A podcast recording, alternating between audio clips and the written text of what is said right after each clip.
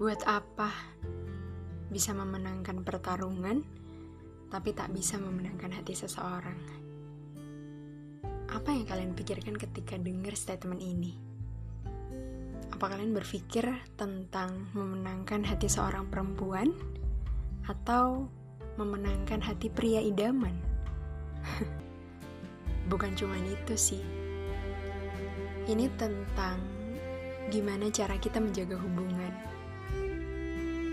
Gak semua amarah harus diluapkan dalam bentuk pertarungan. Sometimes kita perlu mengalah, bukan untuk kalah, tapi kita perlu kasih waktu untuk diri kita berpikir hal baik apa yang bisa kita lakukan dalam kondisi marah itu. Dan ketika kita bisa mengalah, maka kita bakalan dapat dua hal.